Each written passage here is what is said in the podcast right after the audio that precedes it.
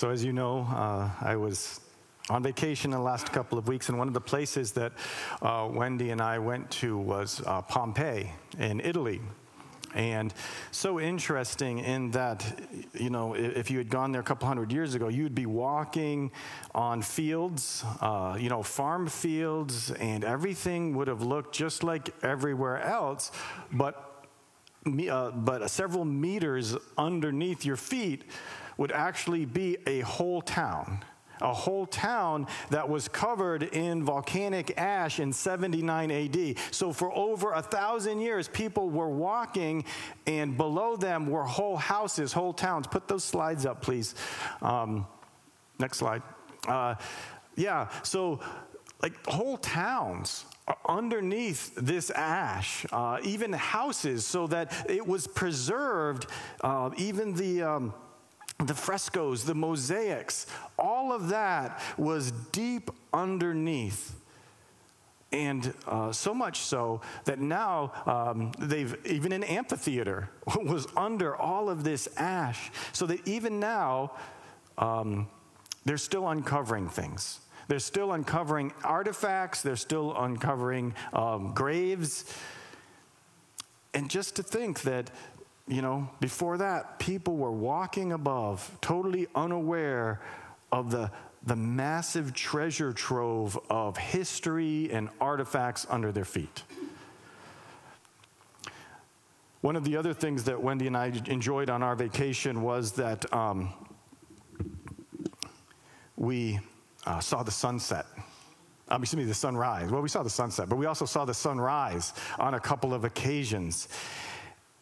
And the thing about that always strikes me about the sun is that it's kind of dark and the sun, even when the, the earth is turned away from the sun, the sun is affecting everything on earth. You can't see it, but there is a power there that makes life on earth possible. That makes all the climate possible. And so when you see the sunrise, it's almost like what is hidden and true but that is transcends the earth. It, it comes up, and you see that, right? So whether it's bur- something is buried or something is hidden and made known, there are these times in our life, um, and Os Guinness calls them um, signals of transcendence. And uh, Dr. Cashin talked about this, where we see something like the sun rising, and it reminds us, it calls us to something bigger than what we're seeing. The glory, if, if, the sun is glorious and bright and it makes life possible on the earth, then how much more so the one who made the sun, who causes the sun to rise? So many times in our life, we get one of those signals of transcendence where we see the, the, the curtain of reality is pulled back and, and we see the glory, we see the eternal, we see the truth, we see the magnificent behind what we can see. And it calls us, deep calls to deep. It calls us to that truth, that eternity, that transcendent truth that's behind everything. And perhaps you've experienced that sometime in your life. I think everyone does experience it sometime where we get this deep sense of there's something more than what I'm seeing. And again, sometimes in, in life, God pulls back the curtain and we see it clearly. And that's what happens with the disciples in our scripture reading. Three of Jesus' inner disciples, they got a taste of Jesus' true glory on that mountaintop.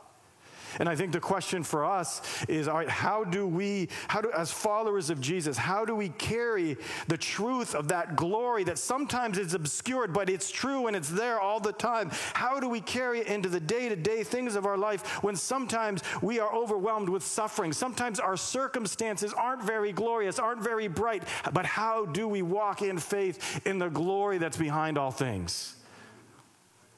Our scripture gives us some insight into that. And I'm so grateful for Timothy reading our scripture. But in order to understand the scripture, what do we need, folks? context, beautiful. I'm glad you didn't forget it, even though I've been gone for two weeks. Um, context, yes. Some churches say amen. We say context. Uh, we, we also. We also say amen, it's true, uh, but we like to add the context one too. Um, well, the, the, context goes to, and Pastor Peter preached on this a couple weeks ago, where uh, Matthew chapter 16, Peter's confession of faith, the Apostle Peter, uh, Jesus says, You know, who do people say that I am? Or who do you say that I am? And the Apostle Peter, he says, You are the Christ, the Son of the living God. And that is a correct answer. And Jesus says, Yes, God, you know, that, that is exactly right. It's, in fact, that's been revealed to you by God. Peter, he's on a high point, uh, and, and all of of this. But then, Peter, uh, Jesus says to Peter, Okay, you are correct. He says to his disciples, But let me tell you what that means. Because they're thinking, You're the Christ, the Son of God, so that means you're going to destroy the Romans. That means everything's going to be, you know, unicorns and rainbows from now on. And Jesus says, Yes, I am the Christ. You have answered correctly, but let me tell you what that means. That means that the Son of Man, that the, the Christ, is going to go and be delivered into the hands of evil men, and he's going to suffer and die. He's going to be crucified. And Peter says, Oh, no, may it never be, Lord. He actually rebukes Jesus. So now, one minute, Peter is, you know, receiving revelation from God, and the next minute, Jesus is calling Peter Satan. He's like, Get behind me, Satan, because you don't have the things of God on your mind, but the things of man. That's the context here. And I think it's important because glory and suffering in the kingdom of God you know, before Jesus returns, glory and suffering sometimes go hand in hand. That in fact, sometimes it's through the suffering that then on the other side is glory. And that's why in our passage, I think Jesus gives these inner disciples a taste of his glory because his ministry is now turning towards the cross. In Matthew's gospel, after Peter's confession of faith, now things take a turn, and now it's getting like Jesus is heading towards Jerusalem and he's going to give his life. And so he wants his disciples to have a little taste of that glory that's going to remain even when he's on the cross. So that's the context. And in that context, verse 1 through 9, he brings the three up to the mountain. And on that mountain, Jesus, his appearance is transformed. Again, the curtain is pulled back on Jesus' divine identity, and they see his glory a radiant presence, the, the glory presence of God. And Moses and Elijah appear with Jesus. And then Peter, he's overwhelmed with this vision and, and he wants to make the moment last. Uh, and so he says, oh, I'll build some shelters. I'll build a tent for, for you, Elijah, and, and Moses. But I think one of the things we need to learn here is that Peter, he really can't add anything to this moment. he wants to. But no, he just needs to listen. He is there to soak in and to understand and receive who Jesus is in his glory. And he ends up listening because a heavenly voice comes and knocks him down, right? The, the heavenly voice says, actually repeats exactly what is in Matthew 3:17 and again this is one of the reasons we go through books of the Bible. It's helpful because you may have remembered when Timothy read the, the voice from heaven sa- saying that this is my beloved son with whom I'm well pleased you might have thought wait God said that in Matthew 3:17 at Jesus baptism so at the beginning of his ministry, God confirms and says, Yes, this is my son. This is his ministry. I'm well pleased with what he's doing. And now, as Jesus' ministry takes a turn, as he's starting to go to the cross, nothing's changed. He is still God's beloved son. God is still well pleased with him. But the only thing that's different here is then God adds, Listen to him. It's and, and why? Why, why this theophany? Why this expression of God's glory? Well, I mean, I think it's necessary because as the last section showed, Peter rebuked Jesus for saying that he must suffer. Because this idea of a suffering Messiah, it didn't make sense to Peter. It didn't make sense to a lot of folks. But the Messiah was now heading towards the cross. But the circumstances do not change the underlying truth of God's glory in Jesus. That's what they need to understand. God's glory, Jesus' glory, who He is, it's not going to change even when He's hanging on the cross. You know, sometimes we, we had some thunderstorms last night. We've been having some thunderstorms, right? They're pretty scary. Well, sometimes those, those um, thunder clouds, that lightning storm, it comes, but and it obscures the sun, but the sun's still there. The sun's still behind the clouds. And in fact, without the sun, the clouds wouldn't even have come. And so many times in our lives, the, the storm clouds obscure God's glory, but it is there affecting all the earth.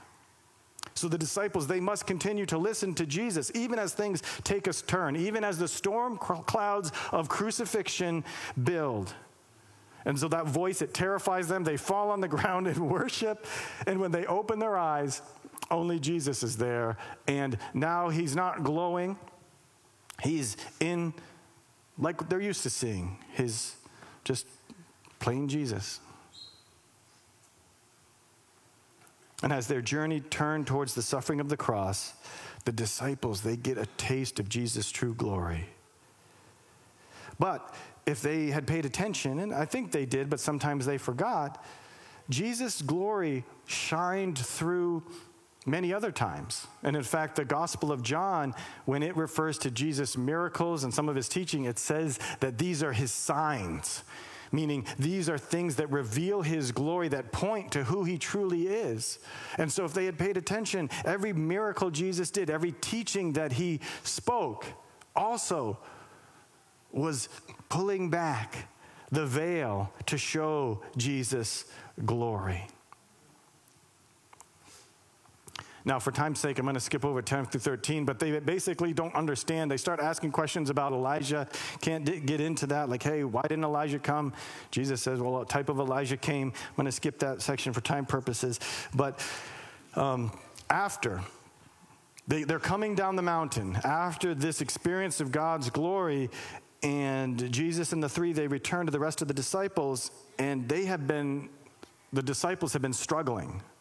They have been struggling to live out the kingdom glory that we just saw in the transfiguration. Because they were unable to heal this boy who was possessed by a demon. And the father of this child runs up to Jesus and begs Jesus to help his boy. He says, Lord, have mercy on my son. And as, as Timothy read, Jesus, he's disappointed with his disciples, whose faith was not grown to the point where that they trust that they can do anything that Jesus has given them authority to. So they are right in thinking, wait, I can't do this because they can't in their own power. But they were wrong to think, wait, Jesus, he told me to do it. And if the glory that is behind the mountains, if the glory that made the mountains, that can move the mountains, told me to do something, then I can do it, even if it's impossible. That's what they were struggling with. And again, these disciples are going, well, they didn't see the transfiguration. So, well, but remember, they saw Jesus walk on water. They seen Jesus' glory. They've seen, heard his teachings. They saw how he fulfilled prophecy.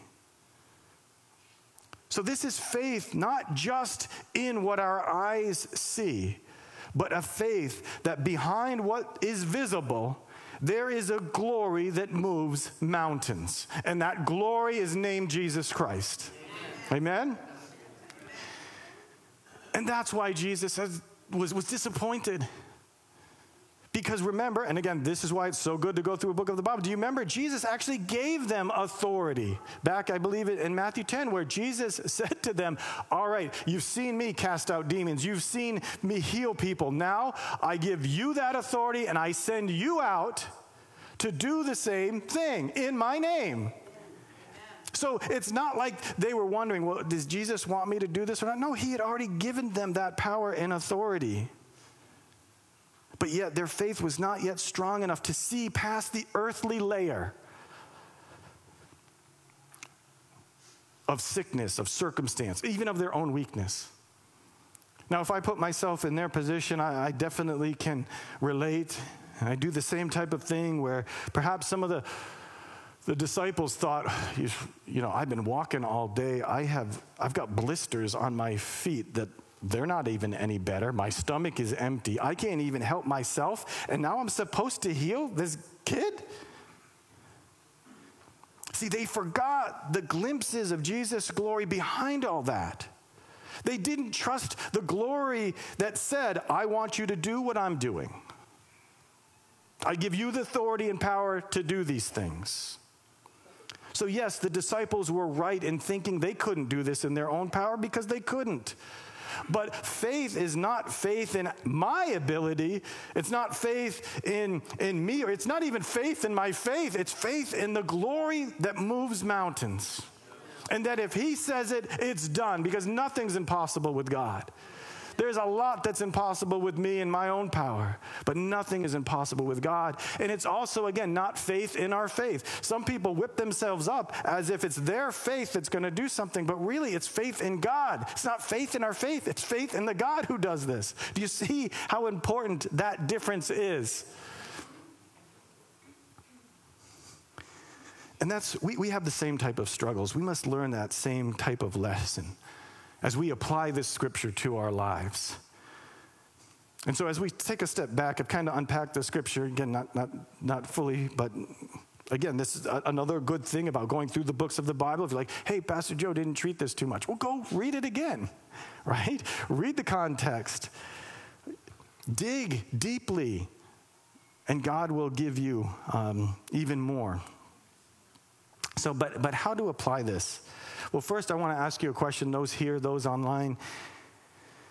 I mean, have you ever gotten a taste of God's glory? Have you ever had that signal of transcendence? That's it's meant to point you to the greater glory behind the reality that we see. Again, like a sunrise where again you're seeing that sunrise and there is this sense in you that you know there's more to life than what you're seeing. Or or even hearing the gospel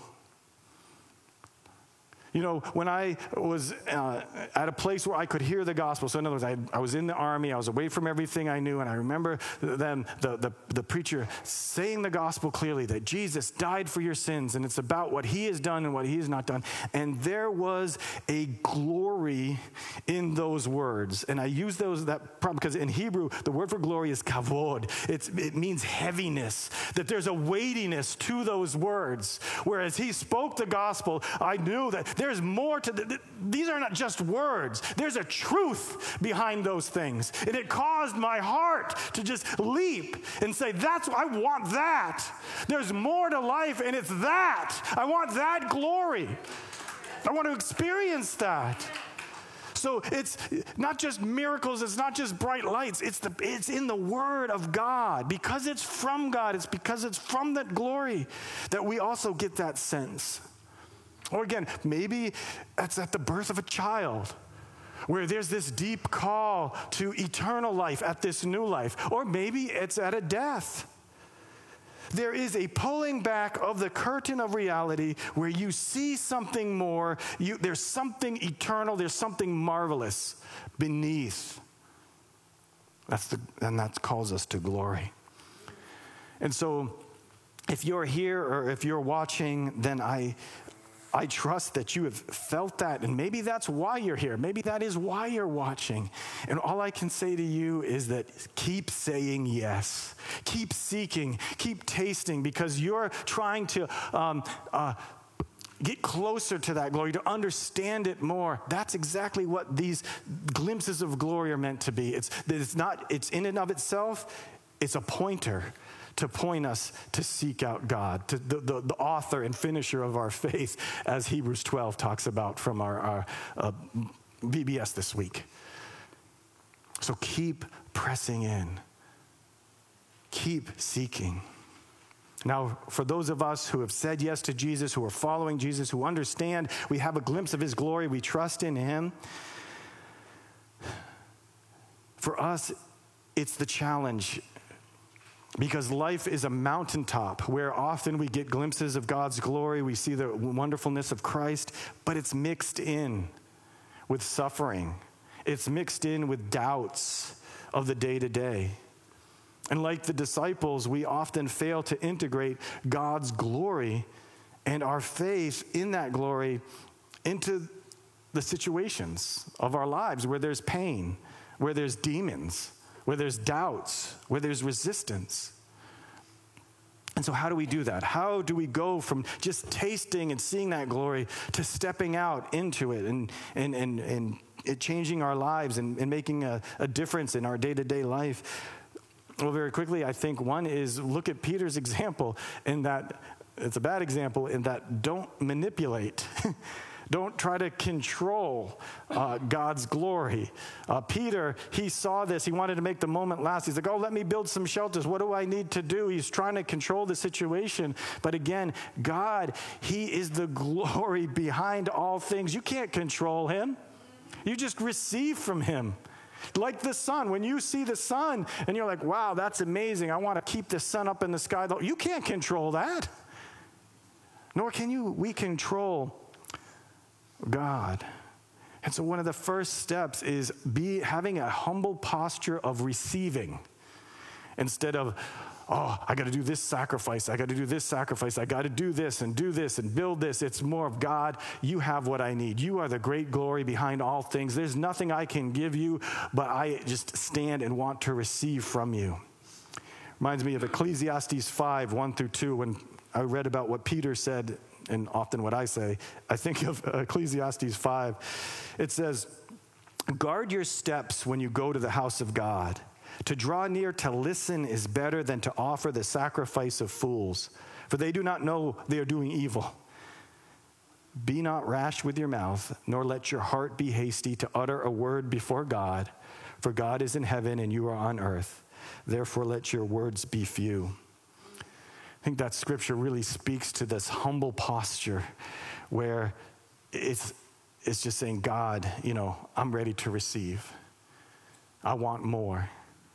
Um, I've tasted who you are, I've tasted and, and seen your glory, and God, I just want more.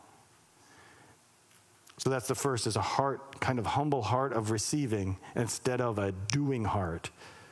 And then the next step on that, though, would be asking ourselves do we put ourselves in a place where we can receive more? now, I want to con- sort of commend you in that you're here or you're watching online, well, because you're putting yourself in a place to experience God's glory more. Because when the church gathers together, when we sing worship songs, when we pray for one another, that, those are those occasions where often God pulls back the curtain and we see his glory, where we feel, whether it's through the song, whether it's through the scriptures or whatever, where we experience God's presence. And so the question is are we putting ourselves in those places to receive from God? So part of it's gathering together. Another part is sitting with the scriptures, having a time margins in your life where you're not just running from thing to thing, but you have margins in your life where you can stop. You could wake up early, watch the sunrise, and just bask in God's glory. But so many times we are running from distraction to distraction that we aren't in a place to receive. And so, are we putting ourselves in that place? When you know, when we woke up early, when I were on vacation, Wendy was, uh, I was in the room and Wendy was, you know, looking out over the ocean and she said, Hey, the sun is rising. She had put herself on the balcony, the place where she was prepared to see the sunrise we have to do the same. It's yes, it's about receiving. It's not what we can do for God, but what He has done for us. But there is a part that we play, and that's getting out on the balcony. That's putting ourselves in a place where we're ready to receive. Because life is difficult, that this world, until Jesus comes back, this world is a mixture. Already not yet. Already the kingdom is here, but it's not yet fully consummated. So that in the mix of seeing God's glory, experiencing it, there's still hardship. The disciples learned that. Although they learned to walk with Jesus, they uh, and, and saw miracles and tasted of God's glory. Every one of them, other than John, were killed for their faith. God's glory was not um, any less God's glory when they were being killed. Just like God's glory was no less God's glory when Jesus, his son, was hanging from the cross. Because in this world, there's a mixture. But, Christian, as in our life of faith, a part of our faith walk is not just living by what we see, not just living by these earthly things, but living in the truth and understanding that the, they're in the glory behind all creation in the glory that is Jesus, in the glory that did not consider his glory something to be clung to, but he emptied himself and made himself nothing on the cross. And even in that, there was a crying out of God's glory.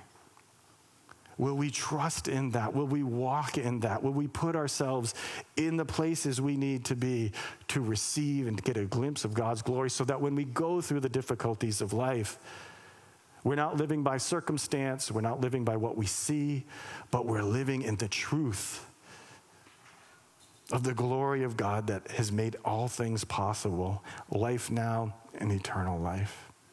Let's pray. Join me in prayer. Dear God, um, as we are here today, we're so hungry for more of you.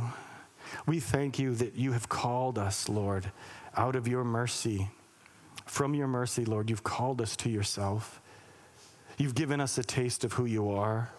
Now, Holy Spirit, I pray that you'd move about this sanctuary, that we would experience you afresh, that we would know it wouldn't be based on emotionalism. It wouldn't be based on what we're seeing. It would be based on who you are, what you've done. It'd be based on your word, be based on your good news, and we would draw closer to you.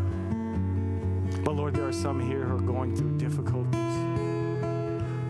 Lord, who the, your glory is obscured behind a thundercloud.